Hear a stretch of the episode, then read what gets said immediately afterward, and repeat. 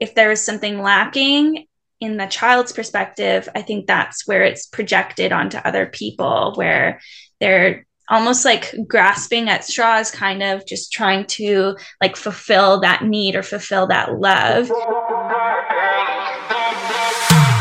You're listening to the Better Boundaries podcast. I'm your host, Bria Wannamaker. I'm a registered psychotherapist, and I'm wondering how do we put boundaries at the forefront of our mental health and physical wellness? I'm on a mission to uncover more about creating secure and interdependent relationships. You don't have to self abandon or be a people pleaser anymore. You can be your whole self in all of your authenticity and still have healthy boundaries. Welcome. Let's dive in.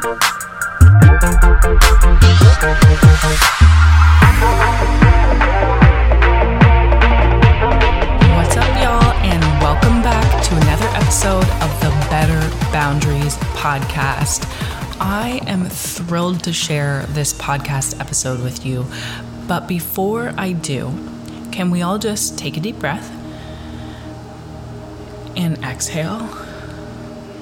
Feeling your breath go through your entire body from your feet through your head and releasing.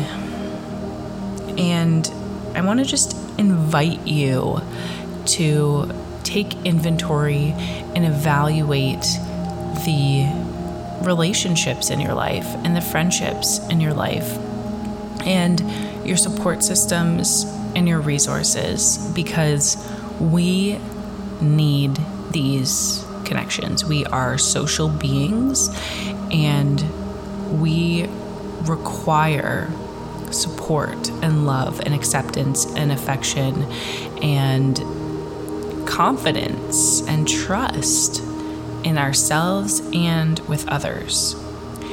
And we can't do this alone. And our society has gotten so hooked on this idea of independence and being an individual. And I mean, the opposite that has gotten really shamed and repressed in our society is this idea of being dependent on other people. And what I'm kind of referring to, I guess, in terms of boundaries, is making sure that we have the skills and abilities to support ourselves and be our whole authentic self, and then also have the skills and abilities to connect with other, to connect with nature, um, so that we can hold the space for other people and be more interdependent. So, not completely independent, not completely dependent, interdependent. And that is when it is a give and take, that reciprocal relationship, allowing and receiving. And that is when we really thrive in connection with others and with ourselves. So, this episode is an interview with my fantastic friend, Nic.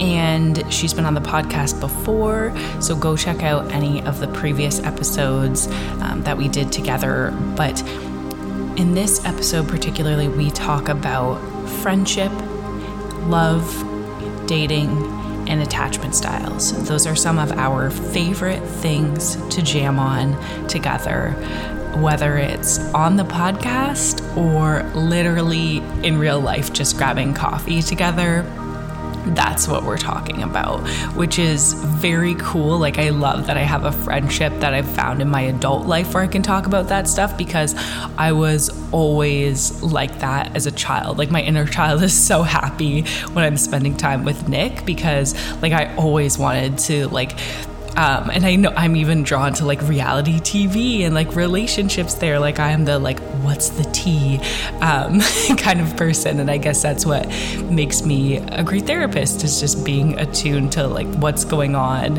in different relationships and, and dynamics between people that really fascinates me.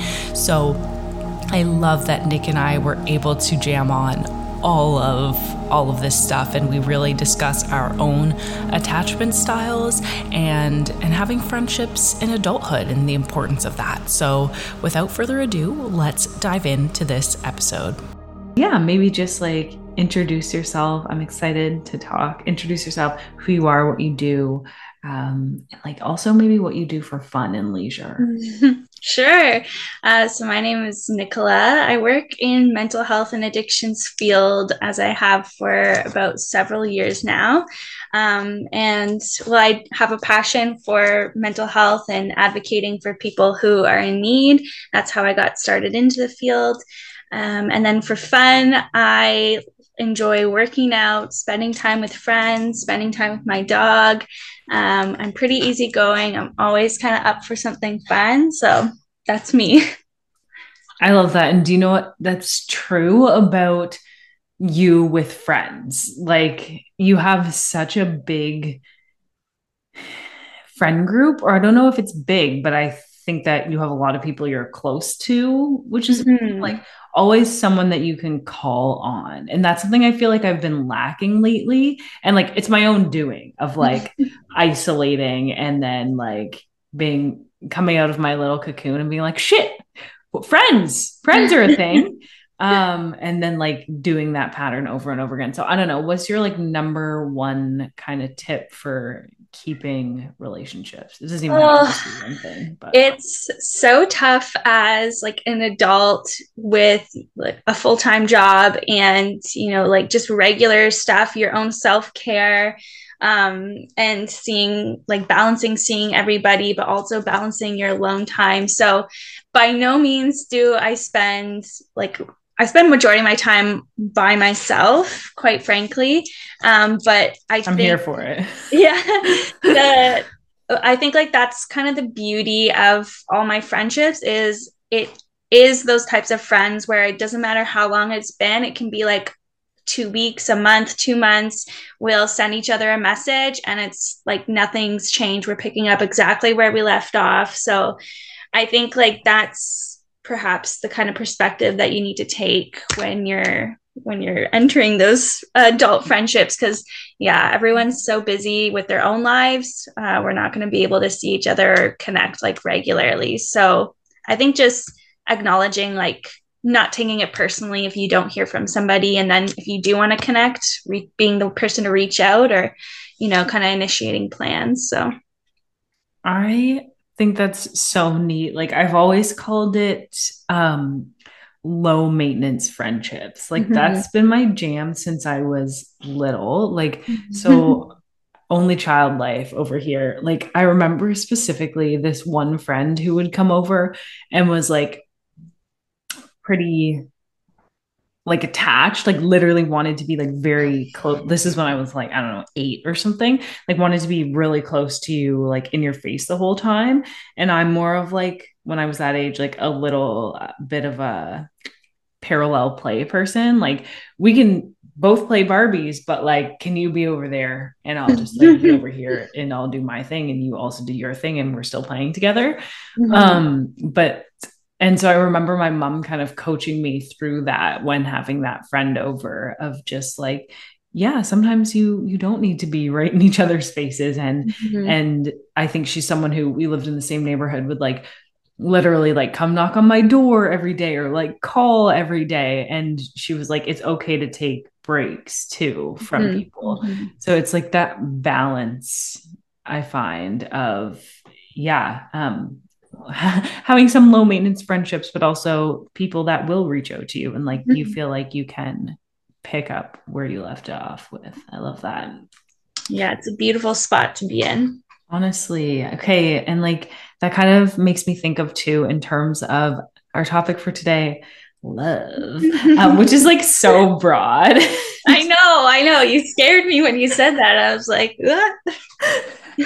so I was also thinking like love and attachment styles. Okay, that's my yeah. jam. I know, right? So, okay, what is your attachment style and like what comes to mind for you in terms of that? That's I'm just gonna toss that out there. I am anxious avoidant and I feel like it's living two hells on earth, honestly, because oh my god. I have the worst of the worst worlds. Like I, you know, like being an anxious attachment style, like I'm obviously like super in my head and like judging myself all the time and like thinking about the connections that I do have and like worried about whether or not this person likes me or like you know all those kinds of automatic thoughts that come along especially when you're getting to know someone or like first dating someone.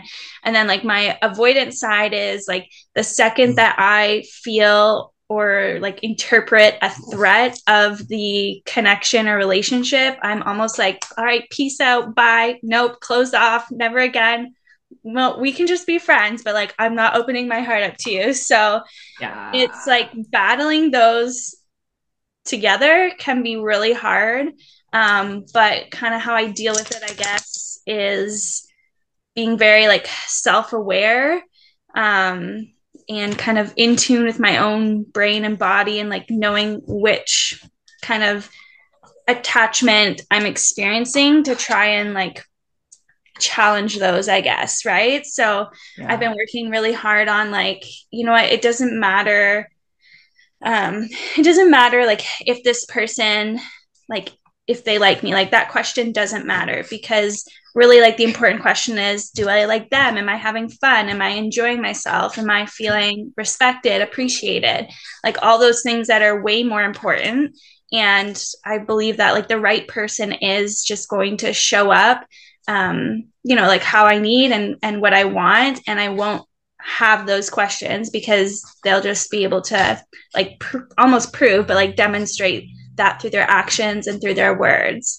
And then mm. alternatively, with like the avoidance side, I do kind of have to check myself again, like challenge that, like, okay, slow down, like maybe ask some more information before I completely like check out and run away. Yeah. so. Oh, so interesting. And like, mm, I resonate with that avoidant piece. Like, slow down, mm-hmm. um, because I am definitely like 100% avoidant is my default, mm-hmm. which I have like done so much work around, but it's still there. And mm-hmm. and I feel like these come up the most in conflict, um, yeah. especially for the avoidant because it's just that total shutdown of like yeah. okay cool i'm i don't have to deal with this it's it's like a very neat um attachment style because mm it's kind of the epitome of being like a boss ass bitch because it well it tricks you into thinking that yeah. like your ego that whatever that piece built up like during childhood to like you know save you from whatever was mm-hmm. happening around you like when we develop those attachment styles like my ego for that was like your boss ass bitch you don't need nobody like mm-hmm. you can handle yourself you got this so yeah like my go-to is like if there's conflict in the relationship. I'm like, like a moment of sadness and then it's like okay no it's fine you're boss ass bitch you like go on with your life you don't need nobody we take care of ourselves like you're so independent mm-hmm. so i've been having to like talk down that voice because mm-hmm. as supportive as that sounds it's just not it gets in the way of like mm-hmm. actually having deeper connections and like exactly yeah like exactly. the intimacy piece not you're not going to be able to build that deep connection um, with somebody else if you're kind of constantly in those f- fight or flight zones right and I kind of like what you said about how it's even as much work as we do on ourselves and as much like challenging and coaching we work through, it's still going to be at the end of the day our automatic response, like our automatic thought, because that's how our brains, through, like you said, childhood, have been programmed and wired, are like, this is what I need to do to protect myself.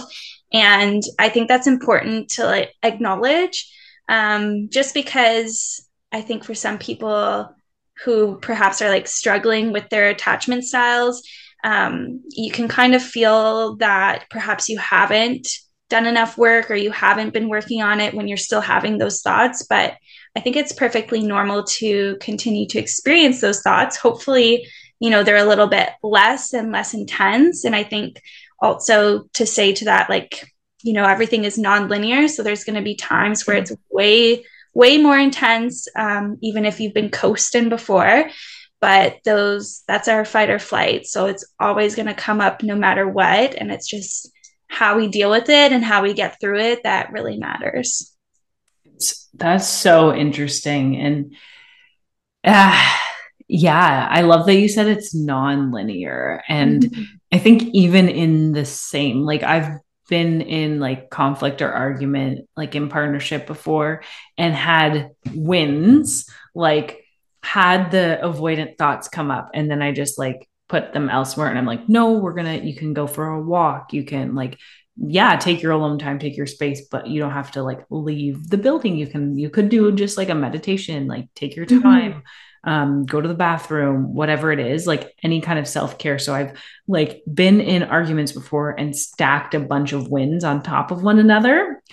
And then it gets to a point where that like window of tolerance is mm-hmm. like closed if the argument um or like conflict isn't resolved so then it's like a full blown I'm out of here vibe. um, so it's interesting that you say like yes, non-linear in like days, weeks, months, years, and it also can be non-linear in the exact same mm-hmm. moment. Like you can mm-hmm. have both wins and successes in managing like your attachment style and you can have some setbacks mm-hmm. or like quote unquote failures all at the same time. Absolutely.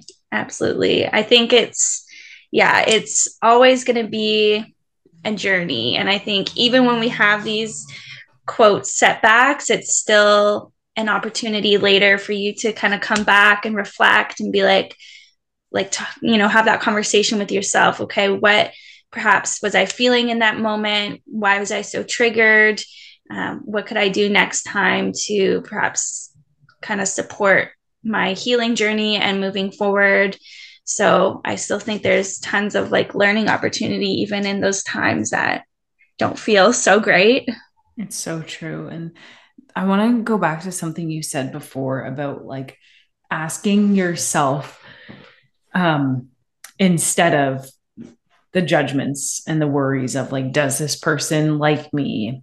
All of those questions or like I hope you like me kind of deal going into different interactions with that energy versus do I like this person? Do I like how I'm being treated? Am I having a good time? Like, is this within my values? Go into that because that starts at a really young age. Like, I have been working with mm. so many like children and youth, and I see it in their like friendships at school where there's some kids that go into interactions with other peers and they're like, yeah, like please like me. Like I will mm-hmm. do anything to get you to like me. Like I will buy you things. I will I will give you my toys, my personal items. Like that starts young. It does. I think that that's if I had to kind of guess uh, from my experience, like in mental health and personal experience, I think that it comes down to, yeah, like the childhood connections and relationships that they've built with their primary caregivers. And if there was like a need missing from that caregiver, um, so probably mom or dad, uh, and even in terms of just like love, affection, attention, like that kind of thing, if there is something lacking in the child's perspective, I think that's where it's projected onto other people, where they're almost like grasping at straws kind of just trying to like fulfill that need or fulfill that love. Um, and then that's kind of like so through journey through to adulthood that's something that i feel i'm working on is like fulfilling my own love and attention and needs um, and like finding that power in spending all that time by yourself and like going on dates with yourself and like spending time with yourself and not like finding that almost like pull towards other people. We're all like social beings, and I'm an extroverted person also. So, of course, I want to spend time with other people, but Is it because, you know, I'm looking for that like love or attention because I can just give that to myself. So it's very interesting because yeah, I think you can definitely see it very early on and then as as well like I work with adults, so seeing the people who perhaps never were able to work on that um, that's where we see a lot of yeah people with sometimes like multiple partners like who can't settle down and like dating a lot of people or infidelity. And that's not to say every single person who experiences um, deficits in like love and attention are going to follow through in that because there's many people who don't. Um, and you know they're perhaps they're just like meeting those needs in other ways. But a lot of the people that i do see who like practice like multiple dating partners and infidelity, it does come down to like that lowered self-esteem and that lack of like love. So that's just one way that somebody could be expressing or projecting that later on in life. Mm. Mm. so true. Yeah, I hadn't like fully considered that like because it does have so many different impacts mm-hmm. like growing up but yeah i hadn't even um i was thinking in terms of like addictions too like oh, filling oh, yeah. that need with something oh, yeah. else like numbing and stuff but i like that you relate it to like partnership and and sex and intimacy and like looking for it in like a thousand different ways um okay and we i feel like we have to do another one of these because this is too yeah we can we can jam on addiction oh my god we need to talk about addiction um okay so hit us with like one final tip that mm. you would mm-hmm. share in terms of like everything we've talked about today attachment style um where do we even start? Because people are like, okay, well, yeah, I was like this in childhood. Like I was the kid who was always giving my snacks away, or like maybe you're the kid who's like shutting down and running away, and now you feel like you're the adult who's doing all these things still. So yeah, where do people start with this stuff? Uh, I think maybe the first thing would be to kind of identify what type of attachment style you have and decide if that's something that you want to work on. Um, there's like tons of resources online and like in bookstores about like working on your attachment style. So I think that that's something totally doable. Um, and then even just like noticing your triggers, like when you're in that fight or flight mode like what's been going on? What why you like you know even taking that time to journal? Um, just some kind of simple practices to be mindful about what you're thinking and feeling and how your body and brain are reacting. Dude that's huge that you said like the triggers part because for me that's something that actually helps a lot um now that you bring it up is like literally saying out loud like oh this is a trick like i'll have like a mm-hmm. funny conversation with myself and bring humor to it of like oh bria like remember this is a trigger for you like this has happened before. Yeah ha, universe you're so funny like thanks for sending this to me again. Um like that kind of conversation. It just helps to i did this like in eating disorder recovery too. I think i had talked about this on an episode before of like um seeing a girl in like a sports bra going for a run while i'm like at home sitting on my computer um, and literally calling a spade a spade and being like oh that's a trigger. Like out loud just outing that shit helps so much. Mm-hmm. um so yeah i like that a lot yeah, and give it time to process, right? Because those triggers are going to link back to whatever childhood experience you had um, that caused that wound and caused the development of that attachment style. So it's like not only do you not only is it good practice, I guess, to work on in that moment, but healing that, you know, core wound from where it's developed, maybe a little bit down the road, but something to kind of think about. Oh, so good. Thank you. Thanks for all your wisdom and knowledge and, and chats. I love it. Oh, you're welcome. Anytime. Thank you for listening. Share this episode with someone that you know who could use better boundaries in their life.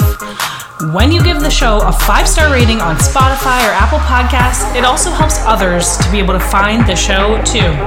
I will see you next time. Bye.